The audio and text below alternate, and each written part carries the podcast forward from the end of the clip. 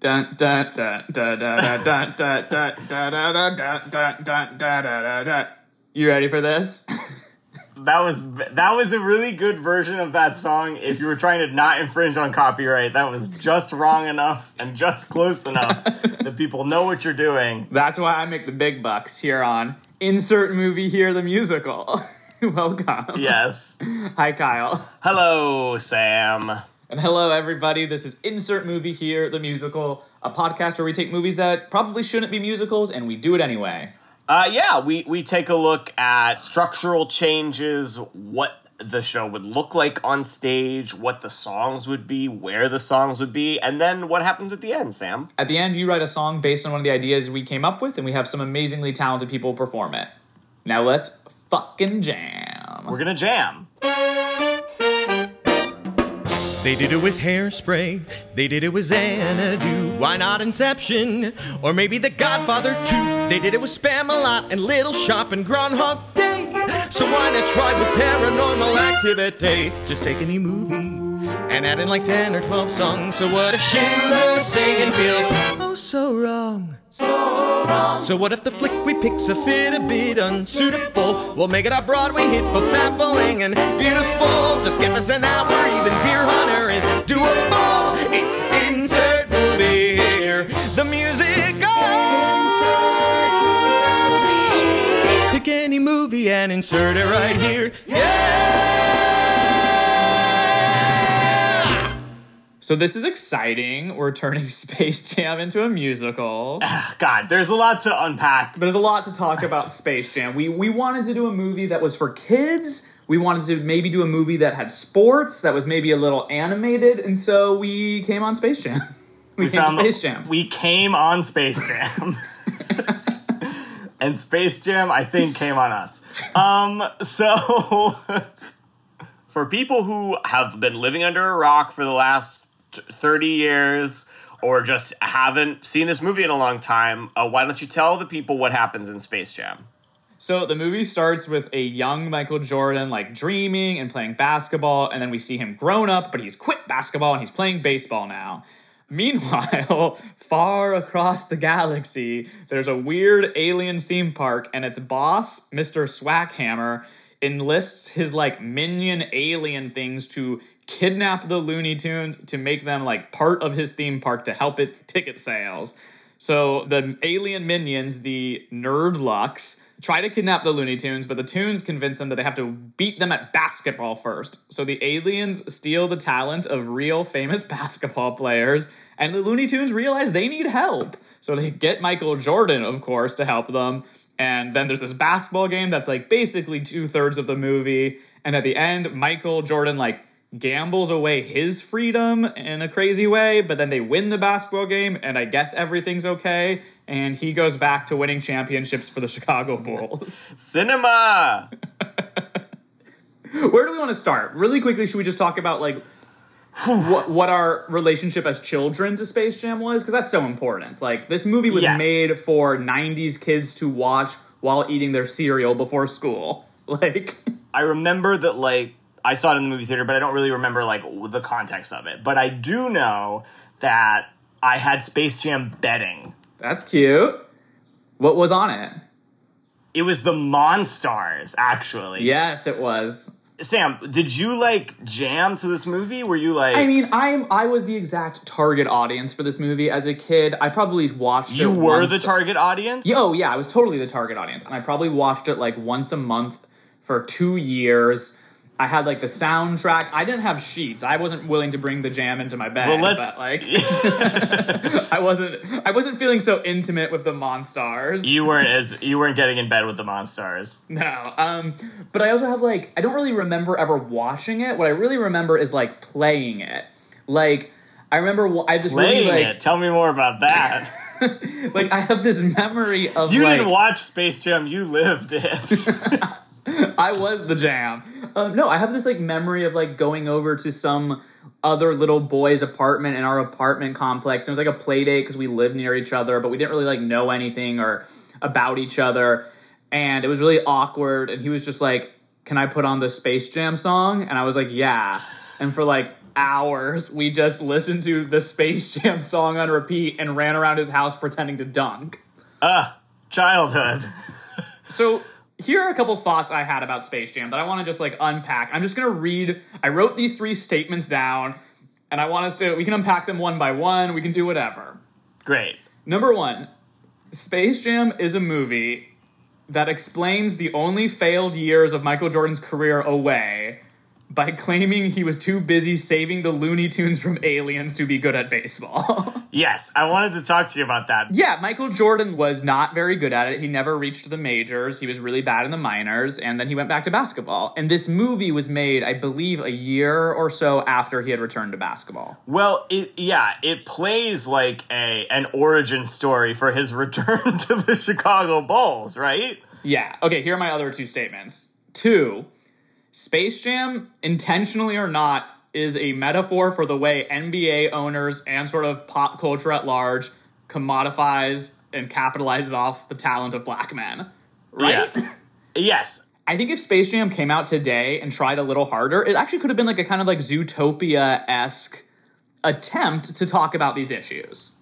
Yeah, I, I think so too. And instead, it kind of just like shows like a quick clip where maybe they talk about it, but like there's no sort of weight to Well- what Michael Jordan is risking. There's no sort of weight to what these men are giving up, and it's Yeah, a little bit of a it bummer. has a little bit of the feeling that the whole like alien stealing the talent uh, doesn't feel fleshed out, out enough that I'm I don't know if I'm gonna give them the benefit of the doubt for like coming up with something. But the the that sequence of Michael in chains and and like signing autographs and like really being like a part a cog in this wheel. That has the vibe of of feeling like something that like maybe Michael Jordan suggested, just as a little bit of shade. right, But maybe not. But it, it feels that way. Right, cool, because there's this whole thing about how these athletes, primarily black men, like their talents make them some money, but make primarily white men huge amounts of money. Yes. Um, Mr. Swackhammer is a sort of typical uh, cigar chomping uh, a stereotype of what a sort of uh, team manager might look like. capitalist owner would be like, yeah. Um, and so I do sort of wish Space Jam had a little more of that Zootopia. We're bringing up a pretty specific uh, so- social issue in a way that young kids will learn and connect and grow from. Zootopia, the scariest movie of 2015. So here's my last statement about Space Jam, and I think this is really ready. real, I think this is worth talking about too. I think Space Jam is the grandfather movie of all Marvel movies. yes. It's branding. It's just a movie that the, the entire point of it is to have massive intellectual properties like clashing into each other Yes. as the sort of main event where plot, character, development, and none of those are the main events. The events are Bugs Bunny, Michael Jordan clashing on screen. And it was clearly very successful. I mean, I had I, I I went to sleep on Space Jam every night. so So, should we talk about it as a musical? Are you ready? yeah, we should. Let's do it. usually here we'd ask like what is intermission but before we do that can i just ask is our second act literally just the basketball game I, c- uh, uh, I think the game is most of the second act. That's what I'll say. because there's actually a lot of like numbers in the game there's a lot of moments there's a lot of Oh yeah, yeah, in yeah, yeah, yeah. basketball yeah. There's It's a lot of moments like, in the game. As we said, the game takes up 40 minutes of an 80 minute long movie. Um, now, here's the thing though. Something that I think is unsuccessful in Space Jam, and I think something that, and like, again, who cares? People have been watching this thing forever. It scratches that nostalgia spot for like 90s kids, and like, who am I to take that away from them? But we're turning it into a musical, so like, I feel like there's a lot of of sort of missed story opportunities. For instance, Michael Jordan like shows up in Looney Tune Land and like they don't really drive home this point that like he is like I don't play basketball anymore. They like kind of throw it in there, but like it feels like if if there's a stronger sort of I don't play basketball anymore and the Yes. Looney Tunes are like you don't understand, you have to help us. And then like there's like a refusal of the call moment. He, Yes. he refuses the call, and then two seconds later in the movie is like, "All right, let's play basketball." That needs to be stretched out, right? right i just want to really quickly note because what happens in the movie at, at some point in time the Monstars hurt Tweety Bird, I think, and he holds Tweety Bird in his hands and like decides to play for them. Yes, Tweety Bird says, My Poe Whittlquanium. And I, I wrote down Michael's decision to defend Tweety is the character defining moment of the 1900s. Can I tell you a batshit idea I had that was before I rewatched Space Jam? You're gonna like, you're gonna be like, this is fucking nuts. Yeah. So initially, when we were doing Space Jam, I was like, all right, we're turning Space Jam into a musical. I'm going to see a musical. I don't want to see a musical about basketball. Not interested in it. I don't want to see it. I don't want to do it. I don't want to see it. So I was like, all right, what if we take the idea of Space Jam and instead of it being a basketball game, it's like they have to do a musical and the Looney Tunes go and get Audra McDonald.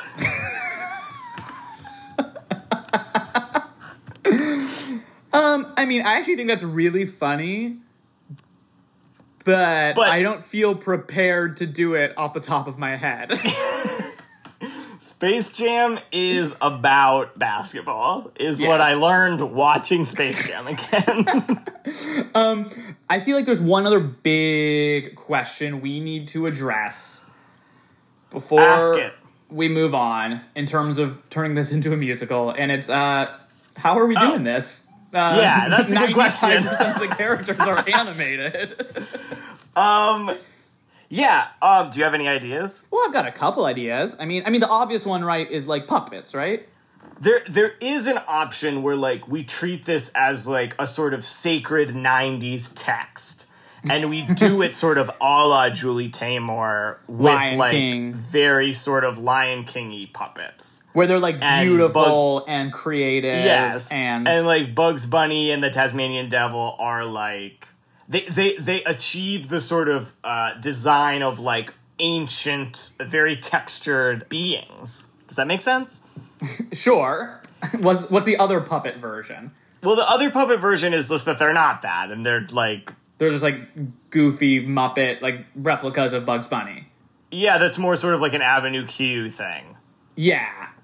I think probably Av- is it boring if it's like Avenue Q style? I feel like that's probably the way to go. I think it kind of has to be because no one wants to see an artsy Bugs Bunny. No, no one wants that. Unless we treat this as a sort of like Sacred text. sacred text and like origin story of sort of like a Mr. Burns explanation of the 90s. Like, you know what I mean? I do know. what Like in the beginning there was the jam. You are trying so desperately to make Space Jam about anything but basketball, and it's about basketball, Kyle. It's about basketball. Space Jam's about basketball. I don't know what to say to you. It's about basketball and other stuff, but mostly basketball. all right, all right. Let's just get into it. Yeah.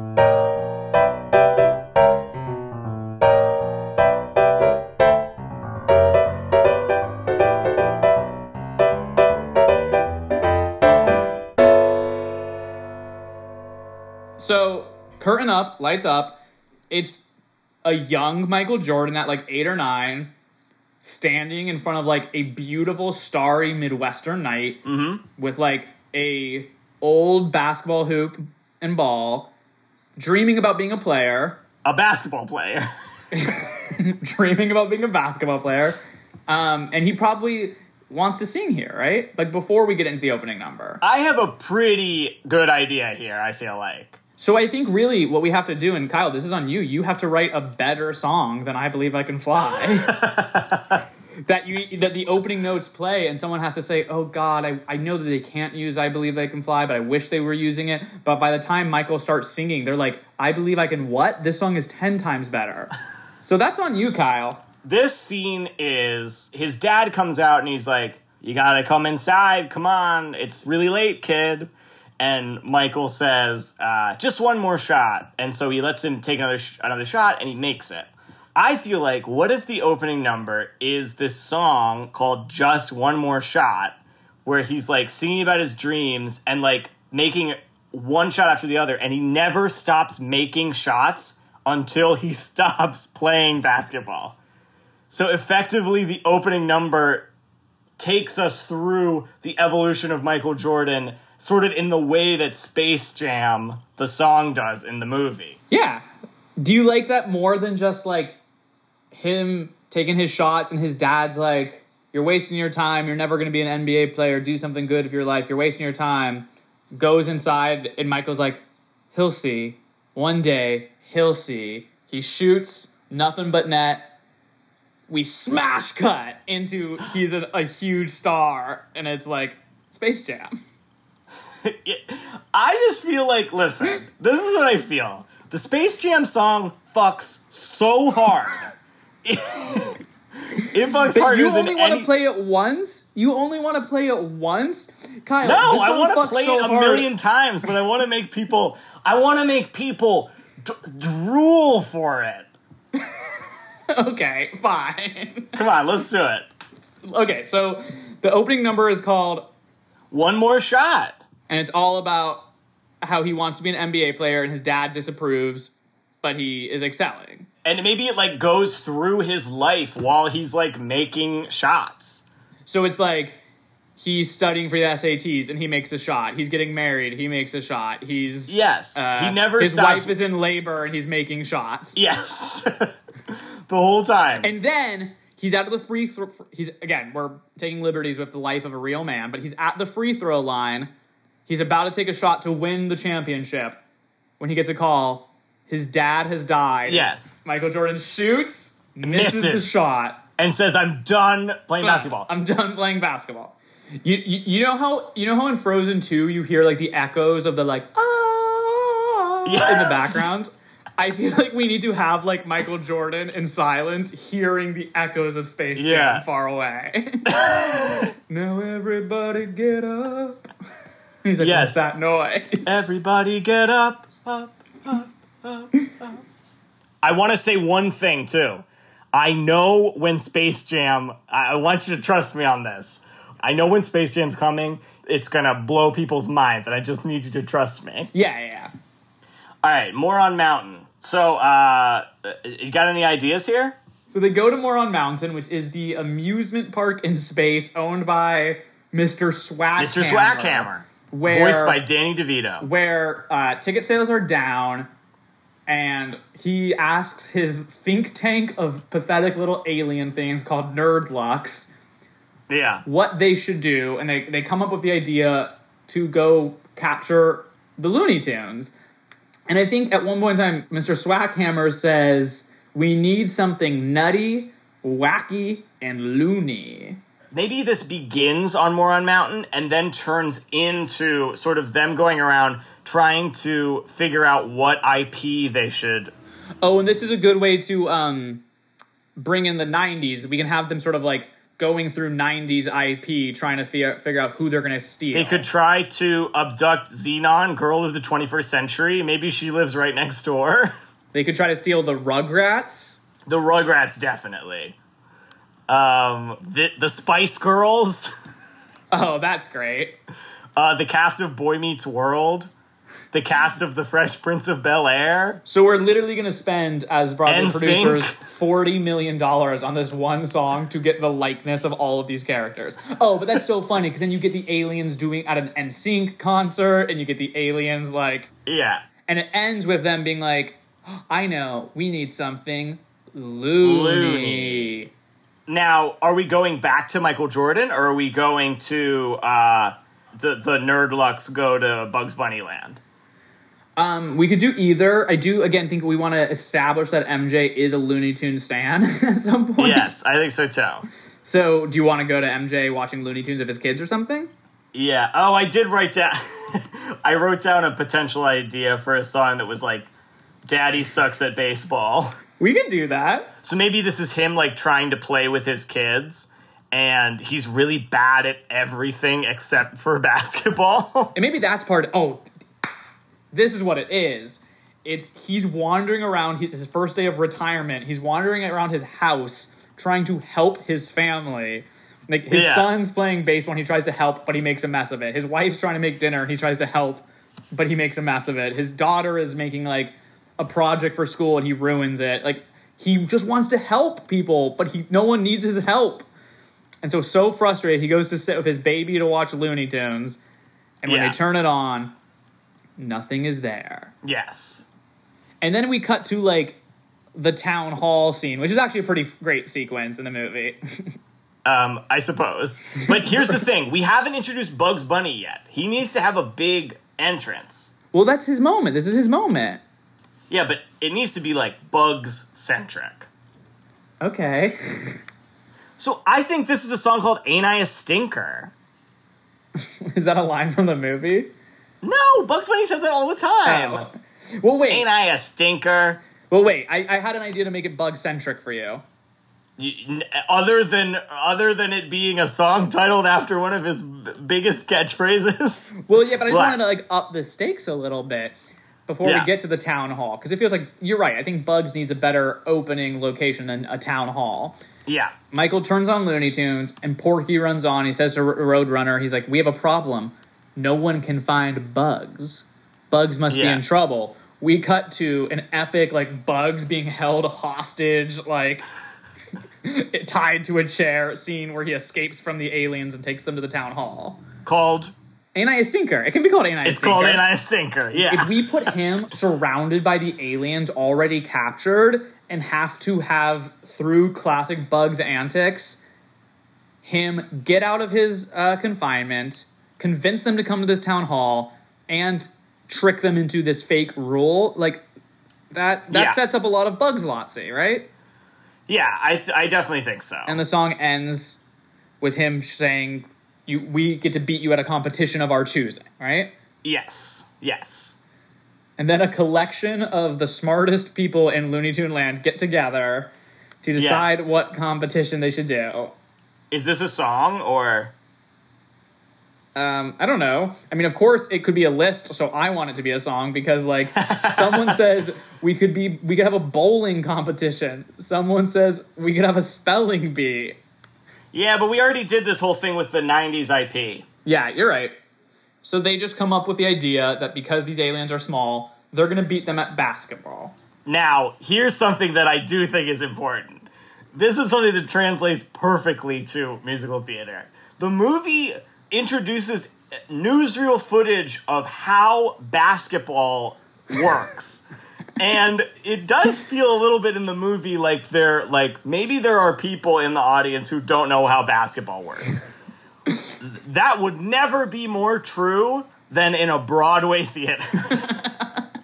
So I think we might have to do a musical number explaining basketball. And do we lean into the meta-ness of you're at a musical, so you might not know how broad basketball works? Basketball for Broadway. Yeah, basketball for Broadway. So at this moment, Bugs pulls down a projector uh, surface and says, "I know some of you in the audience might be a little confused about the rules of basketball." And the, all the Looney Tunes and the Nerdlucks explain basketball to the to the audience. What if this whole explaining basketball to musical theater lover song reveals that none of the Looney Tunes know how to play basketball? So it's them teaching the game of basketball, but none of it is correct, and it's just like kind of like nonsense and like. Um, it feels like we got to get back to MJ at some point. Well, okay, here's Could the we thing. get like another here's number? Here's the thing. Yes. Here's Here- the thing. I'm ready for the. Are thing. we keeping this Wayne Knight character and the Bill Murray character? I was just thinking that I don't think we should keep the Wayne Knight character. I just don't. I feel like no either. Wayne Knight is his own time capsule of the 90s and feels like he is completely not If you fed Wayne Knight the VHS of Space Jam and just buried him 60 feet under the ground, he would be the perfect 90s time capsule. But we want Bill Murray. The Bill Murray part, I think. yeah, so maybe this scene is he goes to Bill Murray to advice. Yeah, like what should I do? Bill Murray always knows. Yeah. And this could be fun, not to get like too crazy, but what if there was like a Mama Will Provide style number about Bill Murray trying to help? But it's like Bill Murray will provide. Wait, I love that. I think that's great. So, so we don't really know what to do with Michael Jordan, so we just send him off to Bill Murray for advice, and Bill Murray sings "A Mama Will Provide." um, and I guess like the song is called "Better." Better be call called, like- Bill. Better call Bill. Yeah. And we can lean into the fact that we don't know what to do with Michael. Michael doesn't know what to do with Michael. He's lost. Yeah, yeah, yeah, yeah. Because the monsters now need to go steal The, t- the talents of the, the talents of Charles Barkley. And this is this is a crazy scene in the movie. The monsters show up to an NBA game in like a trench coat. They sit next Yeah. to Deborah from Everybody Loves Raymond. Yeah, Patricia, what's her name? Eaton. Patricia Heaton. They sit next to her. She is like convinced that once again she's gone to a basketball game where the guy next to her is masturbating, maybe. she's like, here we are courtside, and another perv is masturbating to Charles Barkley, but it's not. It's just aliens who are going to steal Charles Barkley's talent. So I mean, the obvious thing is like is like a song called like "The Best Players in the World," and we just see them like abduct the talents of these people. Then I don't know. Do they have this like sort of seductive, like Ursula and Little Mermaid song where they're like in a trench coat saying "Touch my ball" or something? Um, where where do they do they do this like in the? Are you saying they go in like? Are you? Is there a scene where like it's halftime at the game and like this weird trench coat man goes into the locker room and sings a song called "Touch My Ball" to the basketball players? I was imagining it more like the players are sitting on the bench catching their breath in between like being in the game, and like from the courtside seats behind them, they're like. Touch my ball, and it's like sultry, and like I think it would just be like we create this Ursula esque figure with these like puppets under a trench coat, like, and their arms are sticking out all weird. So they're just like, touch this ball. Go oh on, my god! Why this is this ball." killing me? And Charles Barkley is just like, I don't understand why I'm touching Everybody this look ball. up the image of what these nerdlucks look like under the trench coat and then imagine them sitting behind a bunch of basketball players singing a Kurt Vile-ish seduction song called Touch My Ball. Well, I'm just saying because in the movie they they store the talent of the basketball players in the ball. Yes, yes, I understand. No, I know you understand. I'm saying if Yeah, someone yeah, hasn't yeah, recently watched Space Jam, Touch My Ball. I think that's really good. I feel like that is good. right? It's making me laugh. Yeah, and the whole thing has to be like it has to play on this like sort of like Faustian what's in it for me, but there's just nothing in it for me, and they just keep being like, touch my ball. And finally, Charles Barkley and Patrick Ewing and the other basketball players touch the ball. Yes. Because I think what happens here is now the Looney Tunes are practicing basketball. The Nerdluck show up, they take out the ball, and they become the Monstars, right? Is there any opportunity for a Looney Tunes ballad here? Like before the Monstars show up, is there any desire of any of the Looney Tunes that we want to set up in the first act so we can create a resolution with it in the second? Wait, what if Tweety is like he wants to be a starter Sure. and then he goes in in the scrimmage and gets fucked up?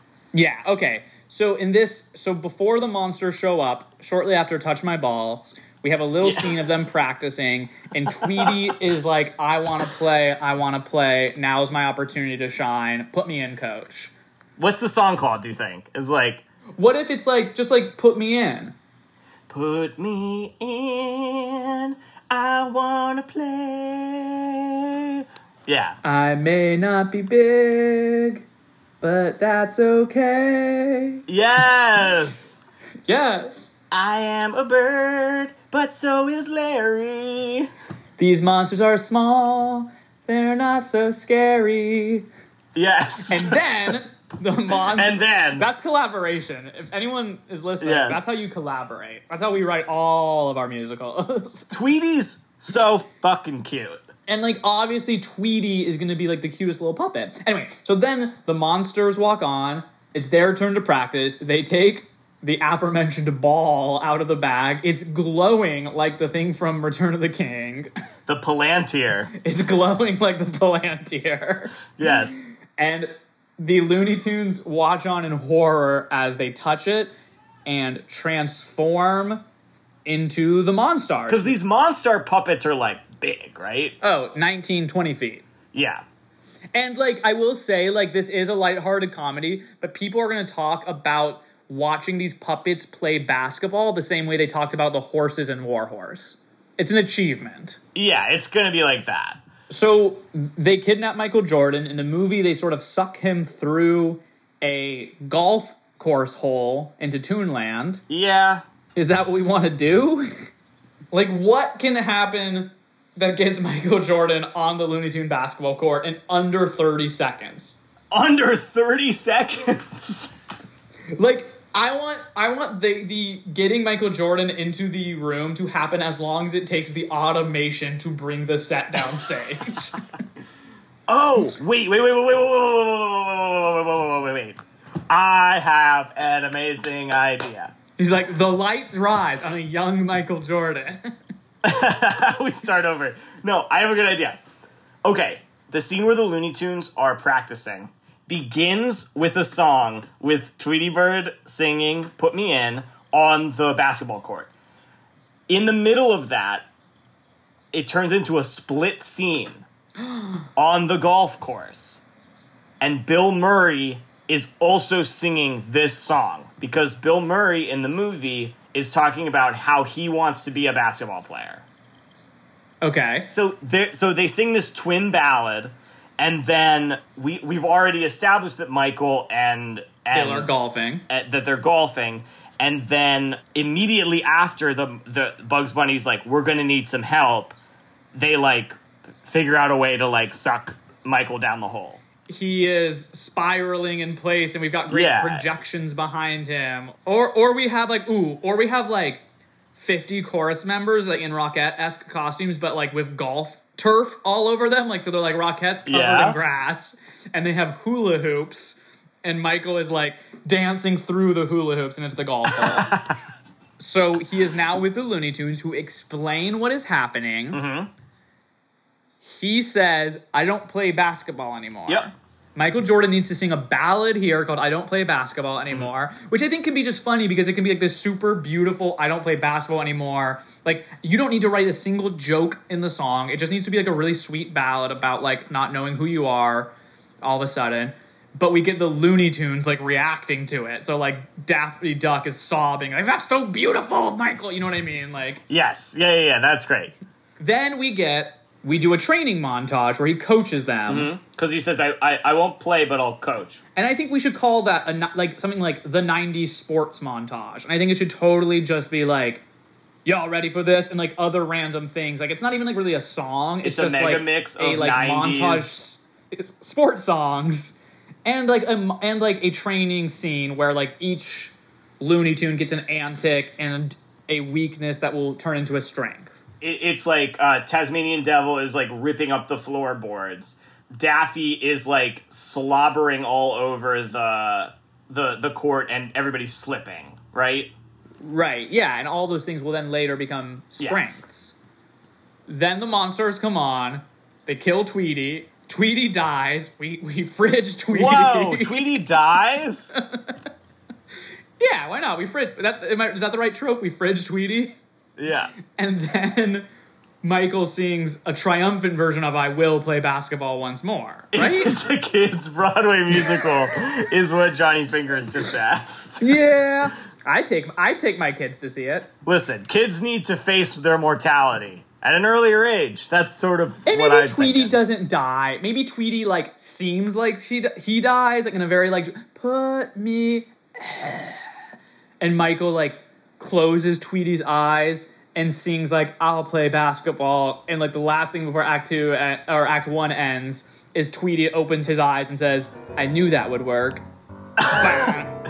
Yeah, that's more Looney Tunes. Yeah. That's it though. That's the whole. That's that's the whole ding dang act. Yeah, this act is really long.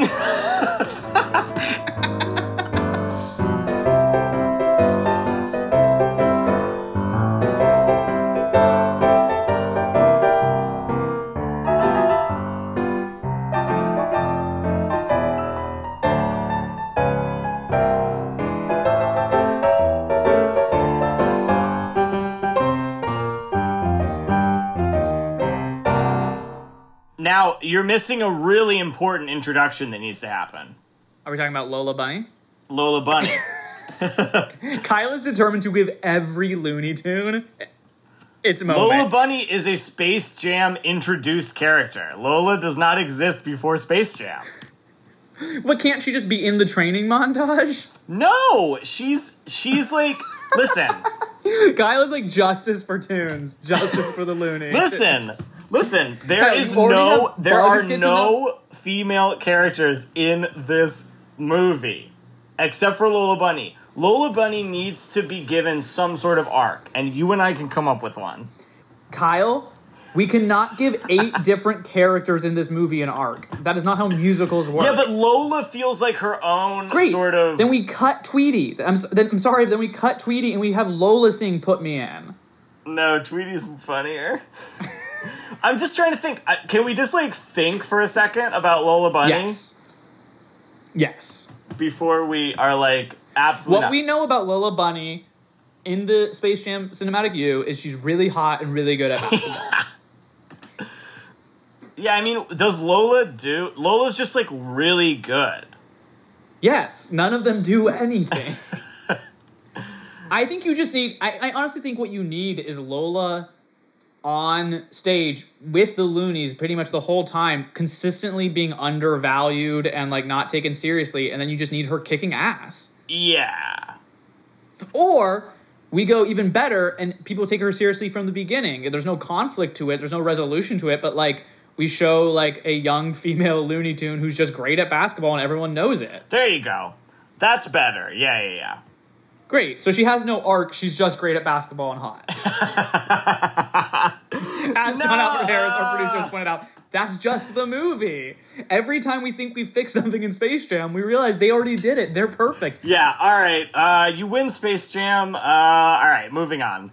okay so act two starts i think you had the like idea of it being like newscasters being like a horrible pandemic is sweeping across the national basketball association where players lose they say something they say players uh, the- have a devastate it has a devastating effect on hand-eye coordination And then this basically becomes the Basketball Jones montage in the movie, right? right and i think it wants to be like the five of them in a sort of like barbershop tight harmony like woe is me number Oh, I like that. where they're like throwing, where they're practicing together, and the basketballs keep hitting each other in the face, and then they go to therapy together, and then they go to see a psychic together. Like all of that happens. yeah, right? yeah, yeah, yeah, yeah. I like the barbershop thing. What's it called? What's it called? A devastating effect on our hand-eye coordination. Yes, I love that. Wait, really? Yeah, why not? Sure, a devastating effect on hand-eye coordination.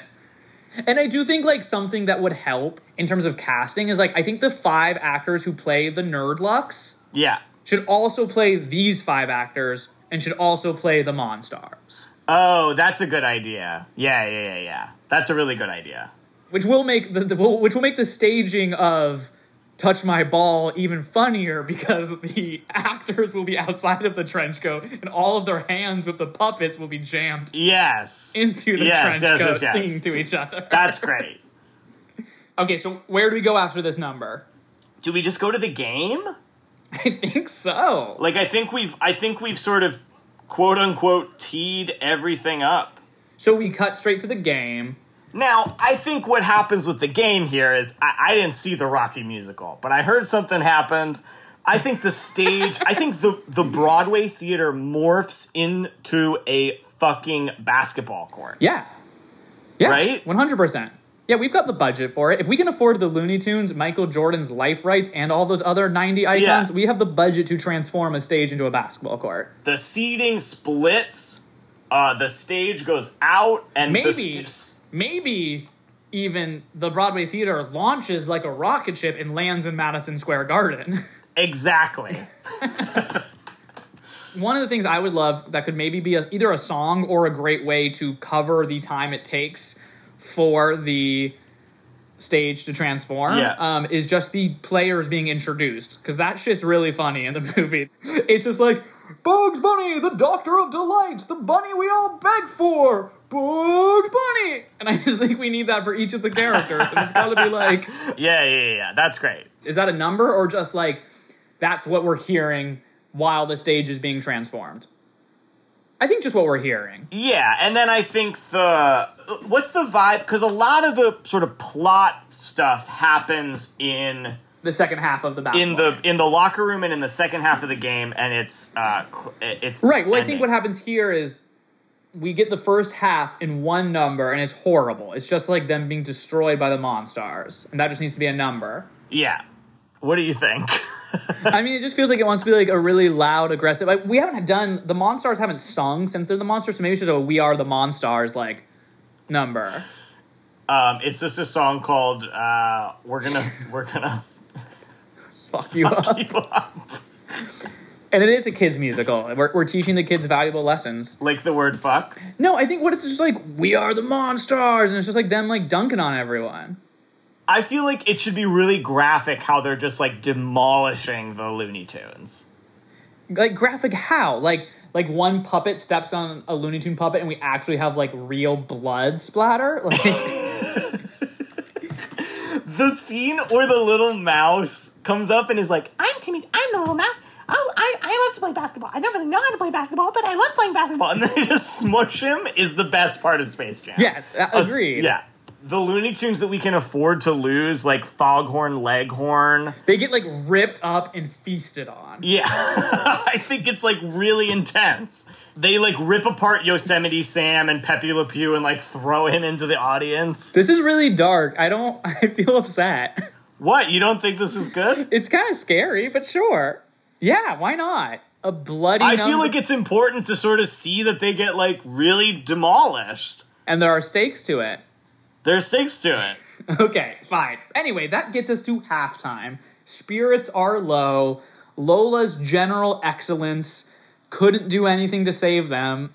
So I think it needs to be like Michael starts to sing this like pretty inspiring song about like all you need to do is believe in yourself and you can overcome things.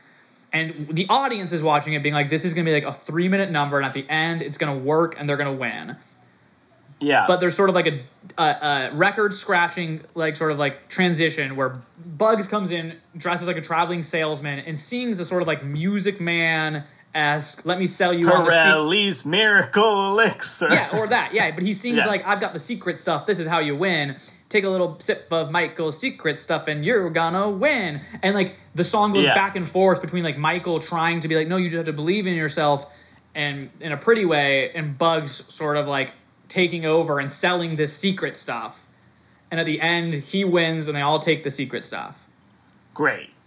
And then, what song do we do now, Sam? Ah.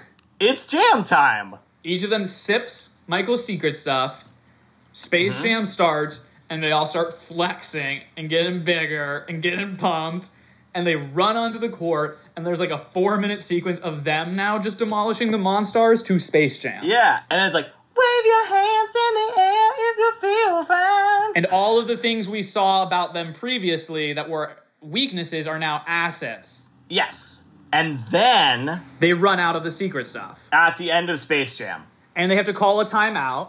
Mm-hmm. Michael gathers them all around and is like, "We can still win this. We're down by ten points, but we can still win." And they're like, "No, we can't."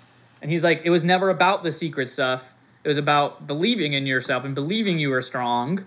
Mm-hmm. And they're like, "Okay, but do you believe in us?"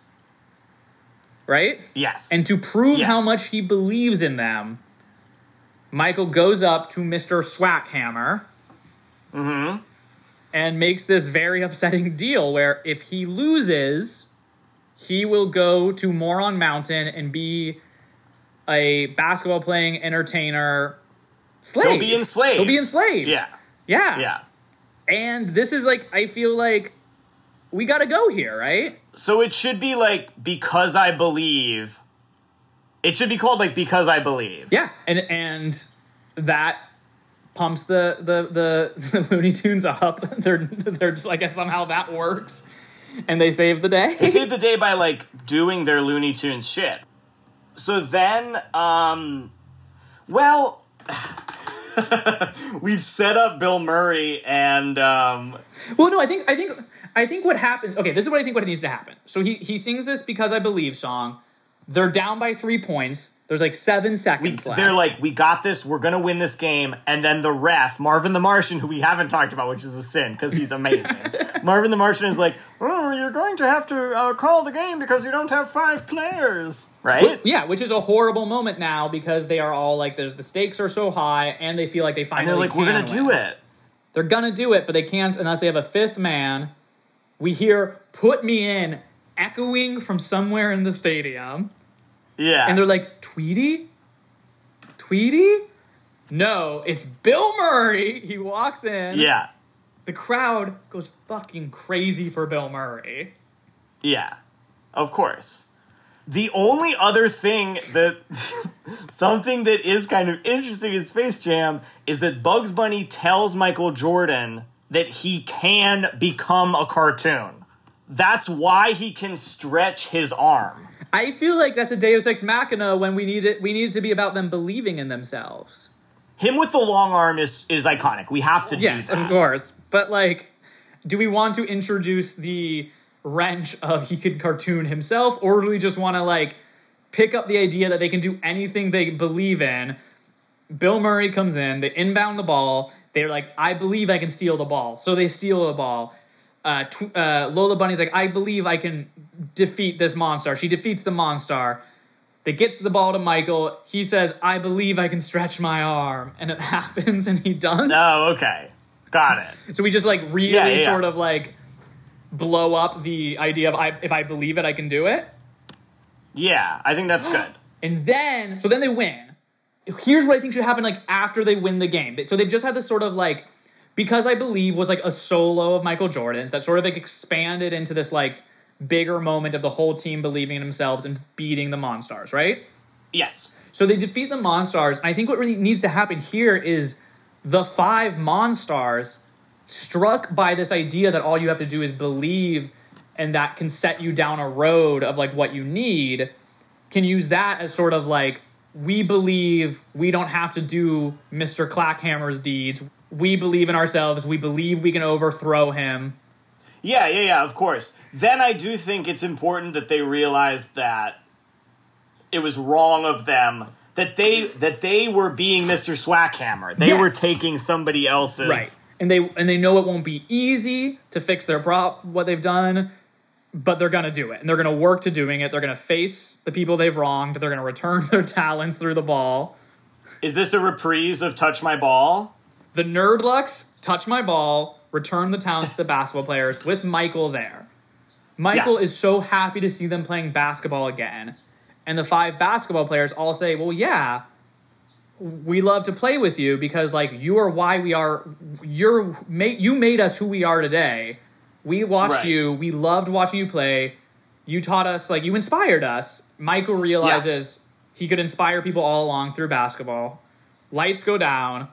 Ladies and gentlemen, Michael Jordan, Space Jam reprise with everyone just doing aerial flips and dunking. Great. It's a Space Jam reprise? Yeah.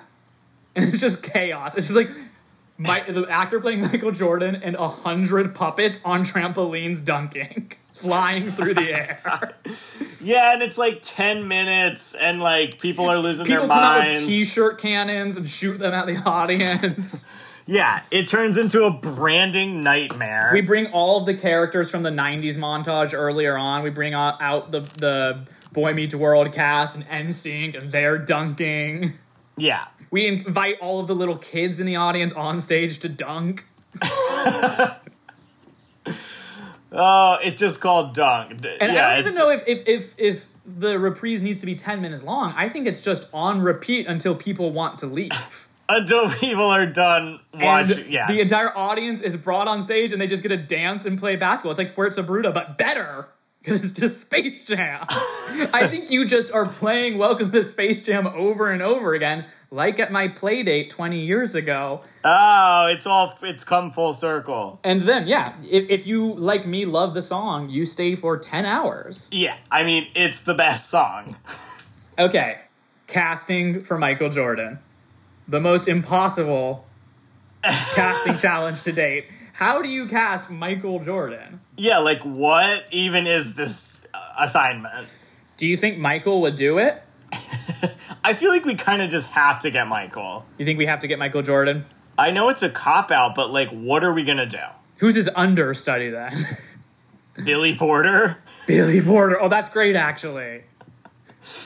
Right? Billy Porter plays. Okay, so for Michael Jordan, if we couldn't get Michael Jordan, Billy Porter as Michael Jordan would be amazing. uh, that's like now it's become three brandings. It's become Looney Tunes, Looney. Tunes, Michael Jordan, and like the Billy Porter Empire.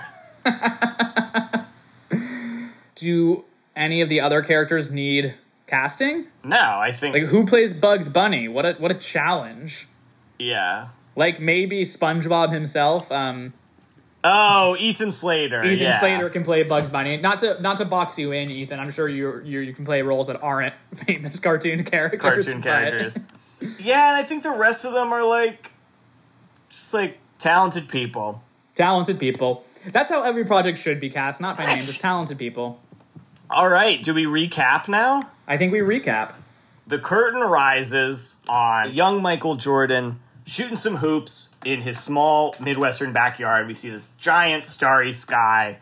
This leads us into the opening number, just one more shot. We go through his entire life of him continuing to make shots over and over again. He never misses one until he's on the free throw line for his last basketball game and he finds out that his dad dies, tosses the free throw, and misses the shot. So after that, we jump cut to outer space to Moron Mountain, which is this evil amusement park where the boss, Mr. Swackhammer, is sort of bossing around his little minions, the Nerdlucks, and he wants them to find a new attraction. So they go to Earth and they they're looking for something nutty and something wacky in this song. And it takes them through like all sorts of like other elements of like 90s intellectual property. Like, are they gonna take like NSYNC? Are they gonna take Rugrats? And at the end, they realize what they really need for the amusement park is something loony. And they go to presumably kidnap the Looney Tunes and steal them away. Um, and then we're back in Michael Jordan land, aka Earth. He has stopped playing basketball, and now he's like wandering around the house, and it's the song that the kids sing called "Daddy Sucks at Baseball." And that cuts to Bugs Bunny is being held captive and like tied to a chair by all the evil Nerdlucks. And he sings this classic Bugs Bunny Ain't I a Stinker song where he sort of uses the classic elements of Looney Tunes trickery to escape from the chair, get them to the other Looney Tunes, and introduce this idea that they can't kidnap the Looney Tunes unless they beat them at something, and the Looney Tunes collectively decide they should beat them at basketball because the Nerdlucks are short.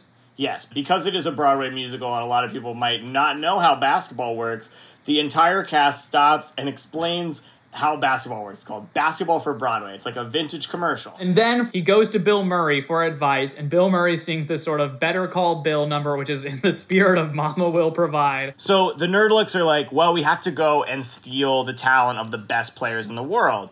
And the aliens, the Nerdlucks, sing this song called Touch My Ball, which is a sort of Kurt Viley, Ursula esque seduction song. Then we cut to the Looney Tunes practicing basketball, and Tweety Bird really, really wants to play. And Tweety Bird sings this very earnest number called Put Me In, about how he wants the chance to play. Put me in, I wanna play. I may be small, but that's okay. And we split stage where Bill Murray is also singing Put Me In to Michael. Yeah. Then the aliens are going to show up in front of the Looney Tunes. They're going to put their hands on the magic ball and they're going to transform into the Monstars, which makes the Looney Tunes realize they need Michael's help. They kidnap him from the golf course. He goes through this tunnel of grass hula hoops. The Looney Tunes explain to Michael Jordan what is going on. Michael Jordan sings an emotional ballad called I Don't Play Basketball Anymore. But he agrees to coach them, and we get this number that's just like a mashup of like 90s sports songs. And then the Monstars come in. They smack Tweety Bird for no apparent reason, and Tweety Bird is like in the palm of Michael Jordan's hand. So maybe this is an opportunity for Billy Porter as Michael Jordan to like sing as Tweety Bird. Um, because he's like puppeteering it as well, right?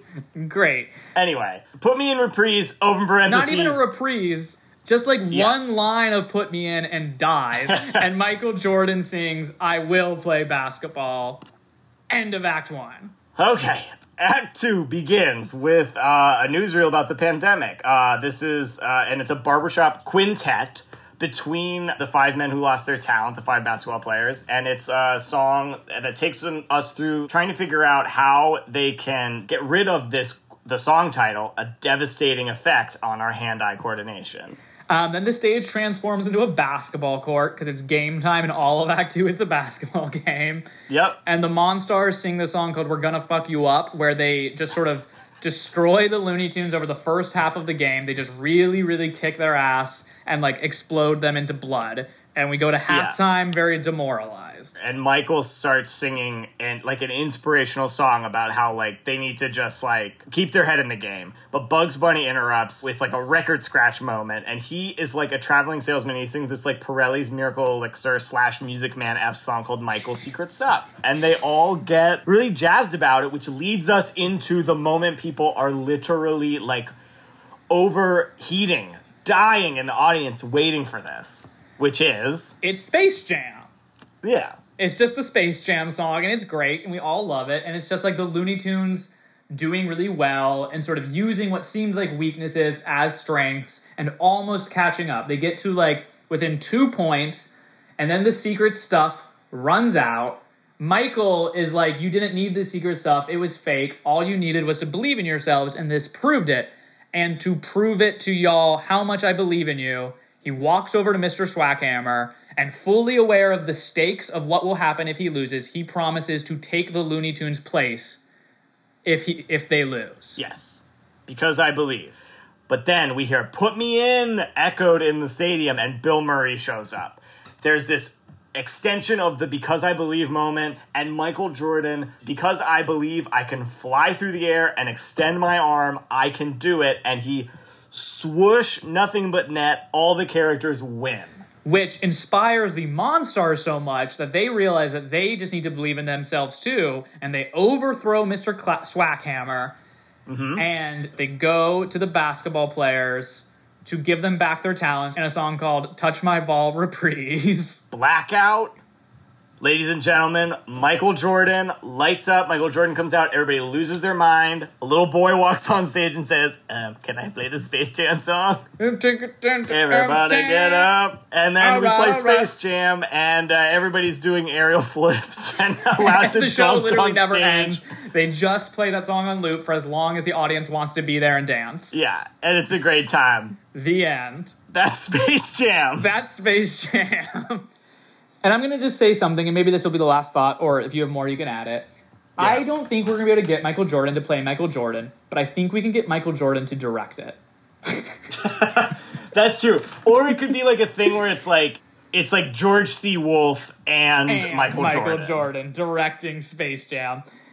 And it's like the entire advertising campaign for this Broadway musical is not about the musical. It's about he can play basketball, he can play baseball, he can act, and he can choreograph and direct on Broadway. yeah, yeah, yeah, it's yeah, Michael yeah. Jordan. Also, Bugs Bunny gets a directing credit. Cause why the fuck not?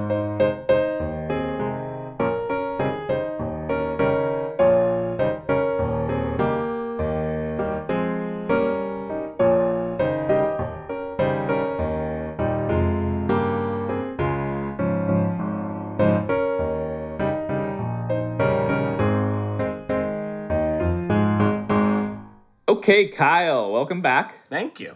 Some time has passed. Kyle, you went away and wrote a song, and a lot of talented people took that song and made it into what we are about to hear. Do you want to set the scene? Uh, well, first I should say Sam is really proud of me. Sam and our producer. Everybody's really proud of me that I didn't write Touch My Ball. And so I'm just giving myself a little pat on the back. You're not about to hear Touch My Ball. Maybe someday. What you are about to hear is the song at the top of the second act of the five basketball players whose talents have been taken from them by the nerdlets. You've got Charles Barkley, you've got Patrick Ewing, you've got Shawn Bradley, you've got Muggsy Bogues, and you've got Larry Johnson, and they're all commiserating with each other, and they're trying to figure out why they can't play basketball anymore. So, without further ado, arranged and orchestrated by Nevada Lozano and mixed and produced by Regina Avarian, here's Brandon Michael Nase, Blaine Alden Krauss, Jimmy Nicholas, John Michael Reese, and Jason Veasey singing A Devastating Blow to Our Hand Eye Coordination from Space Jam, the musical. Mr. Barkley, you're saying a little child beat you at a game of this one und one? Tell me, how does that make you feel? Urban Dictionary defines Jones as an insatiable obsession. But my obsession has taken a hit. Yeah, my basketball Jones is replaced now with groans. Cause my game has turned to shit. I can't even dunk. Who'da thunk when I scrimmage this girl? I just stink like a skunk. I got stuff like a bird. She said, You ain't Charles Barkley. You better be gone. She was five for naught, but blocked my shot. How can I go on? We ain't ballin' anymore. Shady situation. How it happened, we don't know. It's a devastating blow to our hand-eye coordination. Dear God, if you're there, hear my prayer. I won't swear anymore. I'm a versatile guy. I could try the Peace Corps. I've always been so tiny. I could curl up in your lap. Now Muggsy Bogues is struggling with New handicap. this disease is getting slow. It's a trying tribulation. Something's messing with our flow. It's a devastating blow to our hand-eye coordination. I've been MRI, EKG, X-ray. X-ray, to be. Doctor, can't you tell me what is wrong? Your levels are good. You don't feel. Is there anywhere else you cannot perform? What are you suggesting? Just asking a question. My libido is fine. I just can't get it up from the 3.9. We don't know where else to go. Now we're stuck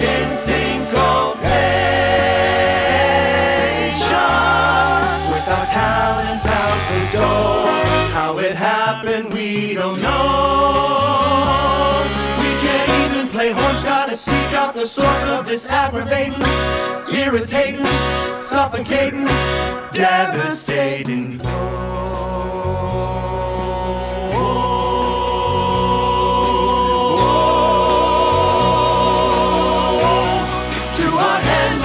coordination.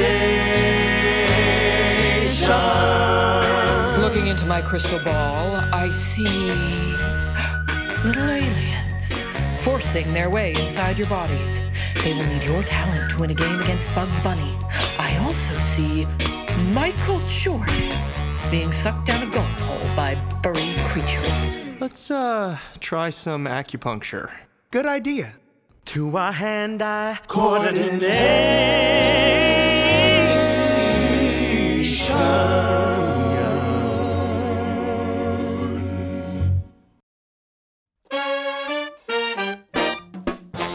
So much for listening. If you enjoyed, please subscribe to us on Apple Podcast, Spotify, or wherever you listen, and leave us a review.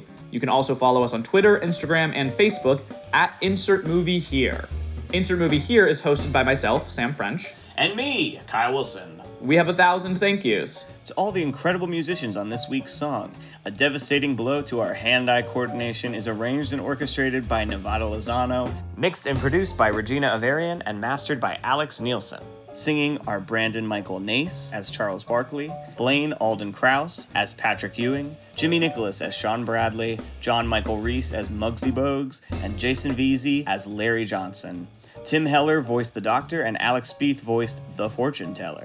Chad Smith on sax, Derek Ganong on trumpet, Kenneth Johnson on trombone, Andy Einhorn on piano, Michael Bellar on Hammond organ, Louis Aronowitz on guitar, Michael Mastriani on bass. and Evan Hyde on drums. Special thanks to David Dabin for the theremin. Our theme song is produced by Andy Einhorn, arranged and orchestrated by Nevada Lozano, mixed by Daniel Kluger, mastered by Jessica Thompson, and music edited by David Davin. Will Blum on lead vocals, Lindsay Roberts, Zanny Laird, Jackson Perrin, and Adrian Rosas singing backup. Trevor Newman on trumpet, Rebecca Patterson on trombone, Chad Smith on sax, and Evan Hyde on drums. Our logo is designed by Thomas Constantine Moore, incidental music arranged by Jeremy Robin Lyons. Our music supervisor is Andy Einhorn, and our executive producer is John Albert Harris. Thanks for listening. Tune in next week.